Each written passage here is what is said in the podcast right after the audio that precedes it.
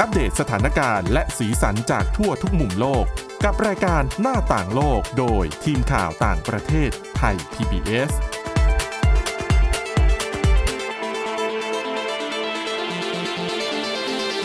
สวัสดีค่ะคุณผู้ฟังค่ะต้อนรับเข้าสู่รายการหน้าต่างโลกกันอีกครั้งค่ะ ในวันนี้นะคะเรามีเรื่องราวที่น่าสนใจ แต่ว่าเป็นเรื่องราวที่เกี่ยวข้องกับคดีอาชญากรรมนะคะอย่างในประเทศบราซิล และสหรัฐอเมริกาที่มีตัวเลขมีสถิติที่น่าสนใจ รวมถึงเรื่องราวของฮอนดูรัสค่ะ ก็มีไอเดียนะคะที่จะใช้เกาะนะคะเป็นเรือนจำแห่งใหม่ แล้วก็จะเอาไว้คุมขังพวก สมาชิกของแก๊งอาชญากรรมโดยเฉพาะเลยนะคะอ่ะเดี๋ยววันนี้เราจะมาติดตามเรื่องราวเหล่านี้กับคุณจารุพรโอภาสรัฐ และดิฉันสวรักษ์จากวิวัฒนาคุณค่ะ สวัสดีค่ะ อ่ะให้คุณจารุพรเอาเรื่องโหดๆก่อนเนาะ อืม เป็นเกี่ยวกับคดีอาชญากรรม ค่ะ เอาเริ่มที่ประเทศบราซิลก่อนดิฉันเห็นตัวเลขแล้วอะ อืม น่ากลัวเขาบอกว่าอะไรนะ ในบราซิลทุกๆหนึ่งชั่วโมง ค่ะ จะมีผู้หญิงตกเป็นเหยื่อในคดีข่มขืนมากถึงแปดคน จริงๆ ต้องใช้คำว่ามากกว่าด้วยซ้ำค่ะ เพราะว่า ค่ะ พอคำนวณไปคำนวณมาถือว่าเป็นตัวเลขที่ค่อนข้างน่าตกใจเลยทีเดียว ให้คุณผู้ฟังลองคิดภาพตามทุกๆหนึ่งชั่วโมงที่เรากำลังใช้ชีวิตกันอยู่ ค่ะ มีผู้หญิงเกือบเกือบสิบคน อืม ต้องตกเป็นเหยื่อทางเพศแบบนี้ ซึ่งตัวเลขนี้ค่อนข้างน่าสนใจ เขาเป็นการจัดทำรายงานโดย องค์กรไม่แสวงผลกำไรในบราซิลองค์กรหนึ่งค่ะ ค่ะ เขาก็ไปศึกษา ตัวเลขนี้ต้องบอกก่อนว่าเกิดขึ้นเมื่อปีที่แล้วนะคะ เขาไปค้นพบว่าเมื่อปีที่แล้วในบราซิลเนี่ย ซึ่งก็มีจริงๆมีประชากรประมาณ 200 ล้านคน ค่ะ เขาบอกว่าเกิดเหตุข่มขืนเนี่ยประมาณ 74,930 ครั้งนะคะ อืม ซึ่งตัวเลขนี้เนี่ยเพิ่มมากกว่าปี 2021 ก็คือปีก่อนหน้า เพิ่มขึ้นมาถึง 8.2% ค่ะ แล้วพอไปตีตีๆดูเขาบอกว่าถ้าตีเป็นรายชั่วโมงเลยนะ จะมีผู้หญิงมากกว่า 8 คนที่ถูกข่มขืน ในทุกๆชั่วโมงที่บราซิลนะคะ ซึ่งเขาบอกว่ามันไม่ใช่แค่ตัวเลขมากกว่า 8 คนที่มันน่าเป็นห่วงเท่านั้น เพราะว่ามากกว่า 60%ของเหยื่อทั้งหมดเนี่ยเขาบอกว่ายังมีอายุน้อยกว่า 14 ปีด้วยซ้ำนะคะ อืม ก็จริง ๆ ก็ยังถือว่าเป็นเยาวชนอยู่ ใช่ค่ะ คือ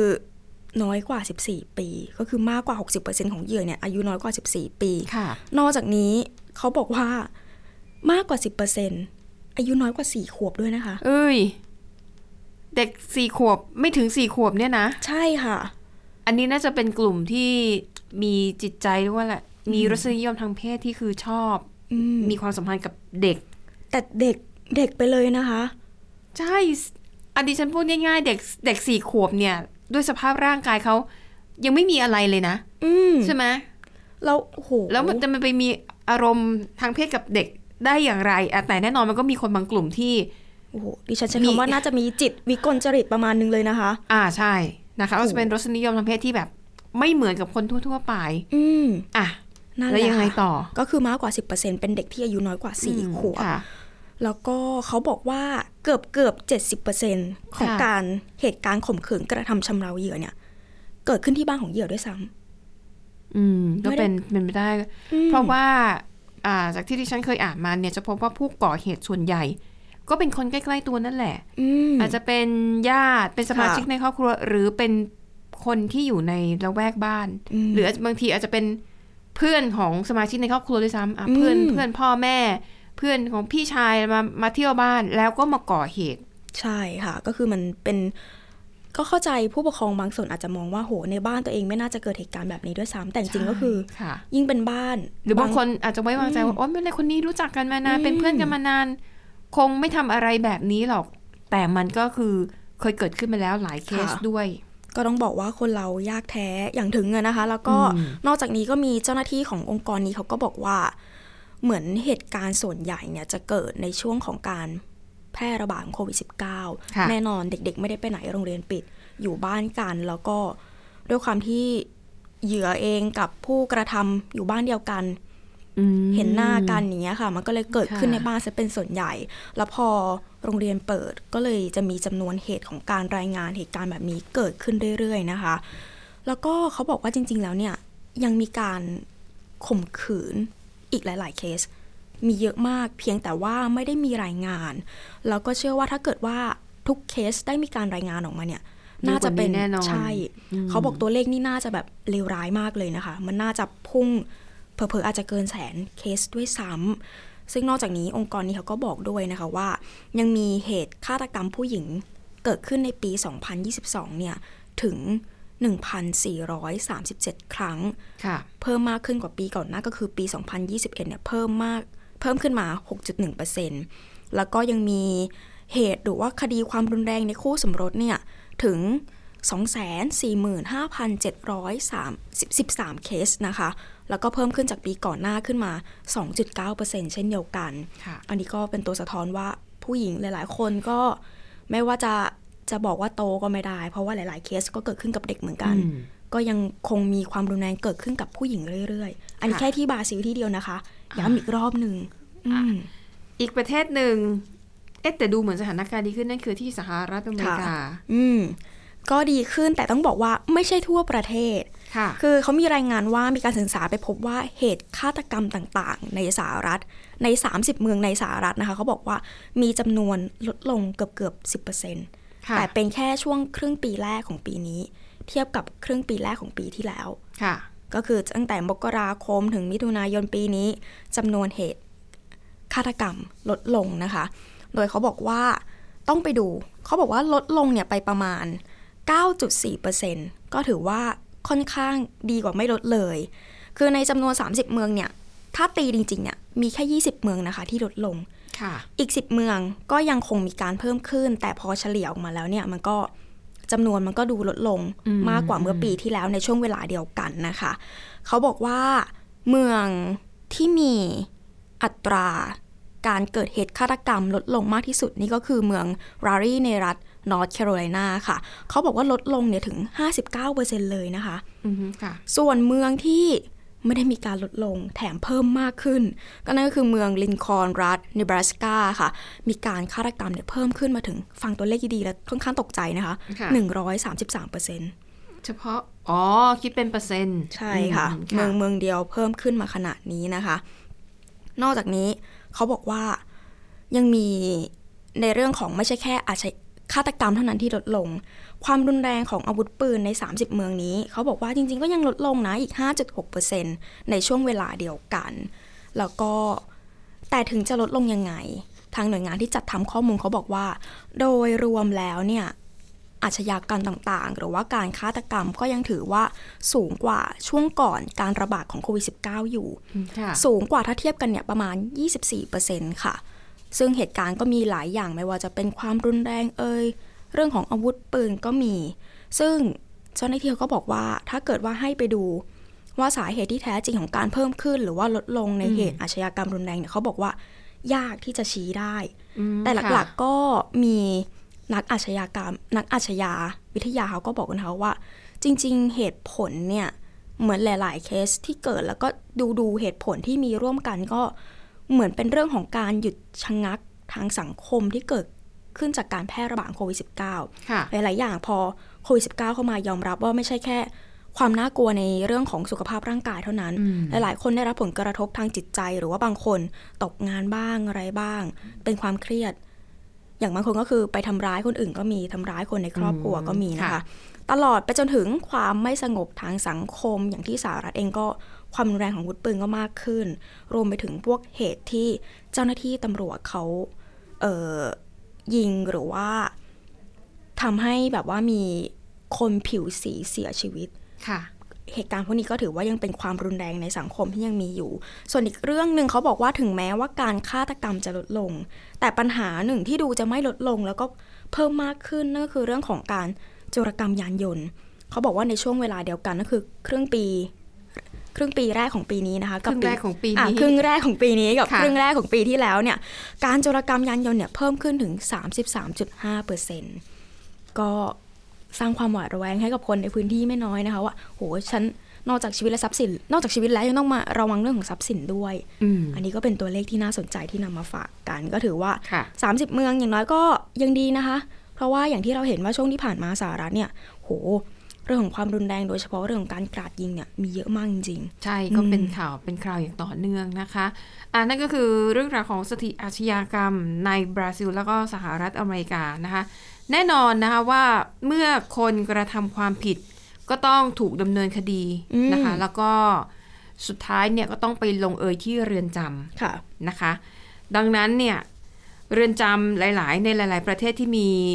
เอ่อปัญหาอาชญากรรมหนัก ๆ เนี่ยบางทีเรือนจำก็นักโทษเขาต้องใช้คำว่าผู้ต้องขังนะคะ อืม ผู้ต้องขังเนี่ยล้นเรือนจ อืม ำทำให้เกิดความแออัด ค่ะ และอย่างหลาย ๆ ประเทศอะอย่างที่เอลซัลวาดอร์ฮอนดูรัสที่เราเคยได้ยินข่าว ด้วยความที่มันแออัดมาก ๆ แล้วมันมีแก๊งที่เป็นคู่อริดันไปอยู่ในเรือนจำเดียวกัน อ่า ก็ไปปะทะกันไปก่อเหตุจราจนกันในนั้น ค่ะ นะคะ จนทำให้แบบเกิดไฟไหม้แล้วก็มีผู้ต้องขังมีเจ้าหน้าที่เรือนจำเสียชีวิตเนี่ยหลายครั้งเลยนะคะ ล่าสุดค่ะฮอนดูรัสเนี่ยนะคะเอ่อเอ่อประธานาธิบดีของเขาเนี่ยเสนอแผนใหม่ค่ะ แต่จริงๆก็ไม่ใหม่ทีเดียวนะ เดี๋ยวจะเล่าให้ฟัง อืม แต่แผนใหม่ที่ว่านะเวลาเนี้ยก็คือ การไปสร้างเรือนจำบนเกาะที่อยู่ห่างไกลห่างไกลนะคะเอ่อเกาะแห่งนี้เนี่ยที่ประธานาธิบดีของฮอนดูรัสเนี่ยเสนอมาอยู่ห่างจากแผ่นดินใหญ่ถึง 250 กิโลเมตร แล้วก็เป้าหมายคือเอาไว้คุมขังบรรดาพวกหัวโจก ค่ะ หรือว่าผู้นำของกลุ่มอาชญากรรมต่าง ตัวเป้งๆเลย ๆ ใช่ ค่ะ คือจับไปอยู่บนเกาะเลยนะคะ แต่บอกก่อนว่าอันนี้เป็นแค่แผนการยังไม่ได้มีการอนุมัติ อืม นะคะเพราะว่ามันมีอีกฝ่ายหนึ่งที่ไม่เห็นด้วย ค่ะ เอ่อเบื้องต้นเนี่ยเหตุผลที่เขาบอกว่าต้องการย้ายผู้ต้องขังที่เป็นแบบเป็นสมาชิกระดับแกนนำของกลุ่มอาชญากรรมไปที่เกาะเนี่ยเพราะว่าอย่างที่เล่าไปแล้ว อืม แล้วก็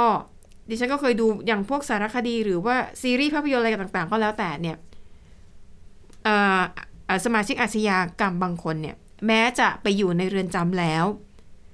แต่ด้วยความที่เรือนจำมันหละหลวมอะมันก็จะมีการคอร์รัปชันมันก็จะมีการให้สินบน ค่ะ แม้ว่าจะยังอยู่ในเรือนจำแล้ว แต่คนเหล่านี้ยังสามารถทำกิจกรรมที่ผิดกฎหมายได้ อืม เช่น อาจจะมีการแอบนำโทรศัพท์มือถือเข้าไป ค่ะ แล้วก็ใช้สั่งการจากในเรือนจำไป โอ้ ถึงสมาชิกที่อยู่นอกเรือนจำค้ายาสาอ่ะไปค้ายาเสพติด อืม อ่ะจับตัวคนไปเรียกค่ะไถ่ายฆาตกรรมหรืออะไรแบบเนี้ยนะคะ ดังนั้นเพื่อตัดปัญหาเนี่ยคือจับมันไปอยู่ที่เกาะเลย อืม แล้วเกาะที่ว่านี่อย่างที่บอกว่ามันห่างจากแผ่นดินใหญ่ถึง 250 กิโลเมตร ตัดไปได้เลยนะคะ เรื่องการสื่อสาร ค่ะ บนเกาะนั้นเนี่ยเขาจะไม่ให้มีการสื่อสารใด ๆ เลย ยกเว้นเจ้าหน้าที่ เจ้าหน้าที่จะสื่อสารได้ด้วยระบบดาวเทียมเท่านั้น โห ดังนั้นต่อให้นักโทษนะเก่งขนาดลักลอบเอาโทรศัพท์มือถือเข้าไปได้ มันก็ไม่มีสัญญาณให้ใช้ อ่ะถูกต้องค่ะ เว้นแต่ว่าคุณจะลักลอบนำโทรศัพท์ มือถือผ่านดาวเทียมเข้าไปนั่นก็อีกเรื่องหนึ่ง ความพยายามสูงนะคะ อ่าม นะคะสองเขาบอกว่าด้วยความที่มันเป็นเกาะที่อยู่ห่างไกลมากเนี่ย การหลบหนีมันทำได้ยาก จะ อ๋อ มันจะไปไหนอะออกไปมันก็เป็นทะเล ต้องว่ายน้ำแล้วล่ะ จังหวะนี้ปอดต้องแข็งแรงพอประมาณ ว่ายน้ำก็มีโอกาสเสี่ยงสูงที่จะเสียชีวิต อืม อ่ะแต่ มัน ถ้า ไกล คุณ มาก นัดแนะสมาชิกแก๊งของคุณ เอาเรือมารับ เอาเฮลิคอปเตอร์อะไรมารับแบบเนี่ยก็แล้วแต่ แต่ว่าการตรวจจับหรือการสกัดมันจะทำได้ง่ายกว่า อืม เพราะอย่างน้อยถ้าล่องเรือเข้ามาก็ต้องเห็นแล้วว่า อ่ะใช่ มี ค่ะ เรือหรือมีเฮลิคอปเตอร์ เว้นแต่ว่าจะใช้เรือดำน้ำ ถามว่า ก็ไม่แน่นะ อืม กลุ่มอาชญากรรมบางกลุ่มอาจจะรู้สึกว่าเอ่อมันอาจจะคุ้มกับการลงทุนก็ได้ ถ้าใช้เรือดำน้ำ ค่ะ ไปแบบพาผู้ต้องขังแหกคุกออกมา โห อันนี้ ยิ่งกว่า คือ ในหนัง เหตุผลสนับสนุน อืม ในแง่บวกว่าทำไมควรจะมีการสร้างเรือนจำบนเกาะที่อยู่ห่างไกลจากแผ่นดินใหญ่ อืม นะคะ แต่ว่าอีกมุมหนึ่งค่ะ มันมีกลุ่มคนที่ไม่เห็นด้วย เขามองว่า ไอ้เกาะเหล่านี้คือธรรมชาติมันสมบูรณ์ไง เพราะมันไม่มีมนุษย์เข้าไปแตะต้อง อืม ดังนั้นคุณเอานักโทษเข้าไปเนี่ย แล้วเขาตั้งเป้าว่าจะเอานักโทษระดับแกนนำนะคะ ไปอยู่ที่นั่นเนี่ย ประมาณ 2,000 คน อืม เขาก็เกรงกันว่ามันจะไปทำลายสิ่งแวดล้อมของที่นั่น อืม เพราะว่ามันจะต้องมีการก่อสร้างเรือนจำอะไรอย่างเงี้ยใช่ไหมแล้วคนไปอยู่บนนั้นเยอะ ๆ เนี่ย สิ่งแวดล้อมมันจะถูกทำลายนะคะ แต่อย่างที่บอกว่าอันนี้เป็นแค่แผนการเท่านั้นนะคะ ยังไม่ ค่ะ ได้มีการอนุมัติใด ๆ ทั้งสิ้น อืม เป็นแค่ข้อเสนอ ซึ่ง ทางประธานาธิบดีของฮอนดูรัสที่เสนอไอเดียนี้เนี่ยเขาก็บอกว่าอ๋อไม่ต้องห่วง เราจะมีการสร้างเรือนจำที่ให้มันสอดรับไปกับสิ่งแวดล้อม คือจะไม่มีการทำลายธรรมชาติ ค่ะ นะคะอ่ะอันนี้ก็เป็นแนวทางหนึ่ง ซึ่งจะบอกว่าอย่างที่บอกนี่เป็นไอเดียใหม่แต่จริงๆ ไม่ได้ใหม่ขนาดนั้น อืม ในอดีตเนี่ยมีหลายๆ ประเทศนะคะ ก็ใช้วิธีการนี้ ค่ะ ก็คือส่งผู้ต้องขังเนี่ยไปอยู่บนเกาะไกลๆเลย ดิฉันคุ้นๆเหมือนเคยมีภาพยนตร์แนวนี้ด้วย มีแล้วจะบอกว่าประเทศไทยเราก็เคยมีนะคะอ่ะเดี๋ยวจะมาเล่าให้ฟังแล้วก็ต้องบอกว่าประวัติของประเทศไทยเนี่ยน่าสนใจมากๆอ่ะไปดูก่อนอย่างในต่างประเทศอย่างที่บอกว่าไม่ใช่เรื่องใหม่ มีหลาย ๆ ประเทศในอเมริกาใต้นะคะ ค่ะ ก็ใช้วิธีการนี้มาแล้วนะคะด้วยการไปเลือกเกาะสักเกาะหนึ่ง อืม ให้มันอยู่ห่างไกลหน่อยนะคะ แล้วก็ใช้เป็นที่คุมขังนักโทษ ค่ะ นะคะเอ่อแต่ว่าณปัจจุบันนี้เนี่ยมันแทบไม่เหลือแล้วนะคะเพราะว่ามันก็จะมีปัญหาหลาย ๆ อย่างปัญหาที่เขาเจอบ่อยที่สุดเนี่ยก็คือ พอไปอยู่ในที่ไกล ๆ เนี่ยปรากฏว่าผู้คุมขังก็อาจจะใช้อำนาจในทางที่ไม่ชอบ อ๋อ เพราะว่ามันห่างไกลจากการสอดส่องของหน่วยงานกลาง ค่ะ ใช่ไหมคะ หรือว่านักโทษเนี่ยอาจจะตั้งตัวเองขึ้นเป็นใหญ่บนเกาะนั้นเลย กลายเป็นว่ามีอำนาจเหนือผู้ ผู้คุมเอ่ออา เจ้าหน้าที่ไปอีก ถูกต้อง อืม นะคะ ดังนั้นค่ะ ในหลาย ๆ ประเทศไม่ว่าจะเป็นบราซิล ชิลี โคลอมเบีย คอสตาริกา เม็กซิโก ปานามารวมถึงเปรูประเทศเหล่านี้ เคยใช้เกาะเป็นเรือนจำมาแล้วทั้งสิ้น ค่ะ แต่ว่าก็ค่อย ๆ ทยอยเลิกเลิกๆไปนะคะ ประเทศสุดท้ายเนี่ยคือเม็กซิโกค่ะ อืม ที่มีเรือนจำอยู่บนเกาะ แต่ว่าก็ก็ถูกปิดไปแล้วตั้งแต่ปี 2019 อืม ดังนั้นฮอนดูรัสเนี่ยกำลังจะรื้อฟื้นเรื่องนี้กลับมาใหม่อีกครั้ง ค่ะ เหตุการณ์สำคัญที่ทำให้รัฐบาลให้ผู้นำของฮอนดูรัสมีแนวคิดนี้เนี่ย ก็เพราะว่าเมื่อเดือนที่แล้วนี่เองนะคะ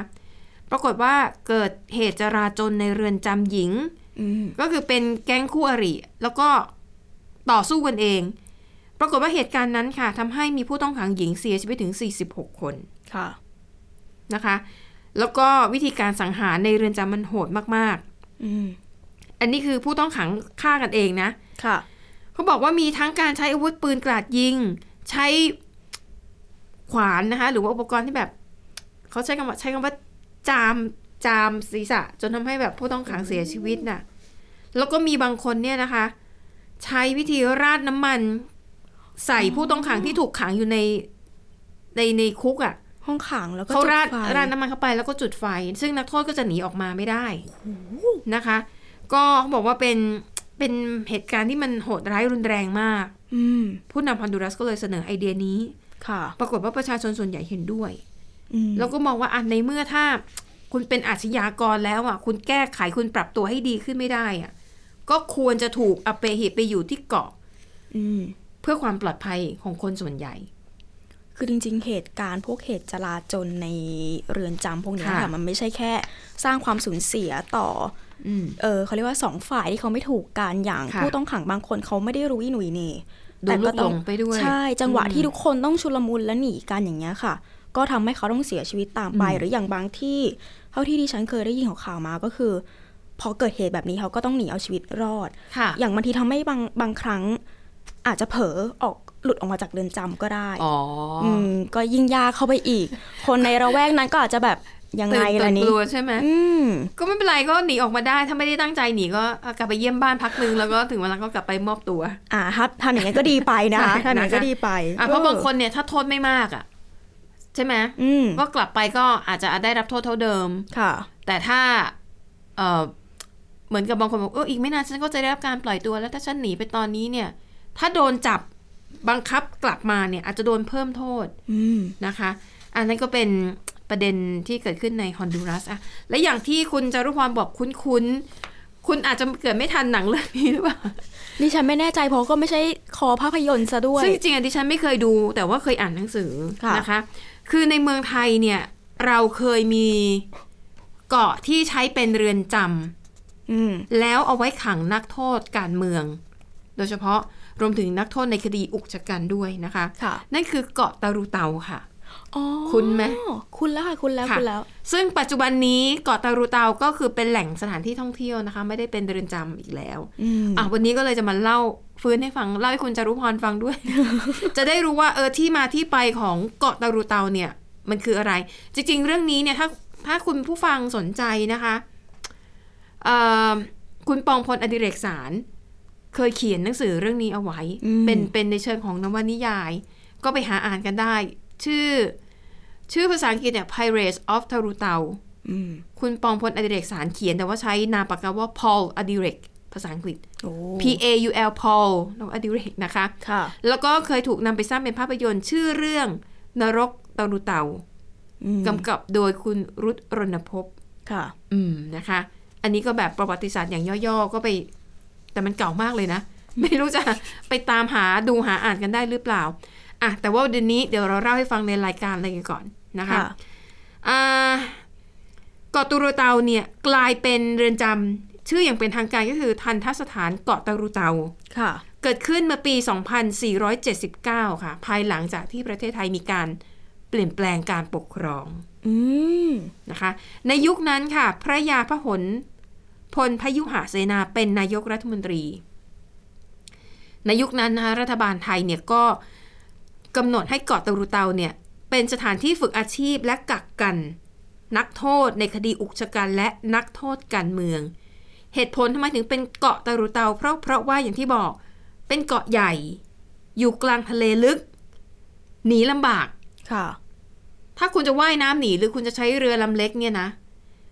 มันเสี่ยงชีวิตมากเพราะว่ารอบๆเกาะเต็มไปด้วยฉลาม โอ้ อืม คลื่นมรสุมก็รุนแรง ค่ะ แล้วมันไม่ใช่เส้นทางเดินเรือ คือถ้าเกิดคุณเป็นอะไรไปคุณจะหวังว่าเออเดี๋ยวมีเรือผ่านแวะมาโบกมือให้เขาช่วย อื มันไม่มีเรือผ่าน เออ นะคะ แล้วก็บอกว่าดังนั้นเนี่ย ถ้าเอานักโทษไปขังไว้ที่เกาะนี้เนี่ยหนีออกมายาก อืม นะคะ เพราะว่าอ่ะมีเขาต้องมีผู้คุมอยู่แล้วแหละ แต่นอกเหนือจากผู้คุมท่านหลุดด่านผู้คุมไปได้ คุณก็ไปเจอด่านฉลาม อืม คุณจะไหวหรือเปล่าล่ะ อืม นะคะอ่ะนั่นก็คือจุดเริ่มต้นที่มานะคะ ทีนี้วิธีการสร้างเรือนจำบนเกาะตูรูเตาเนี่ยเขาใช้แรงงานของผู้ต้องขังที่มีความประพฤติดี ไม่ได้จ้าง ค่ะ ก็เอาผู้ต้องขังเนี่ยแหละ อืม แต่เป็นพวกความประพฤติดี ไปสร้างอาคารที่ทำการสร้างที่พักผู้คุม สร้างเรือนนอนของผู้ต้องขัง แล้วก็โรงฝึกอาชีพ ใช้เวลาสร้างอยู่ 2 ปี ก็คือเสร็จเรียบร้อย ค่ะ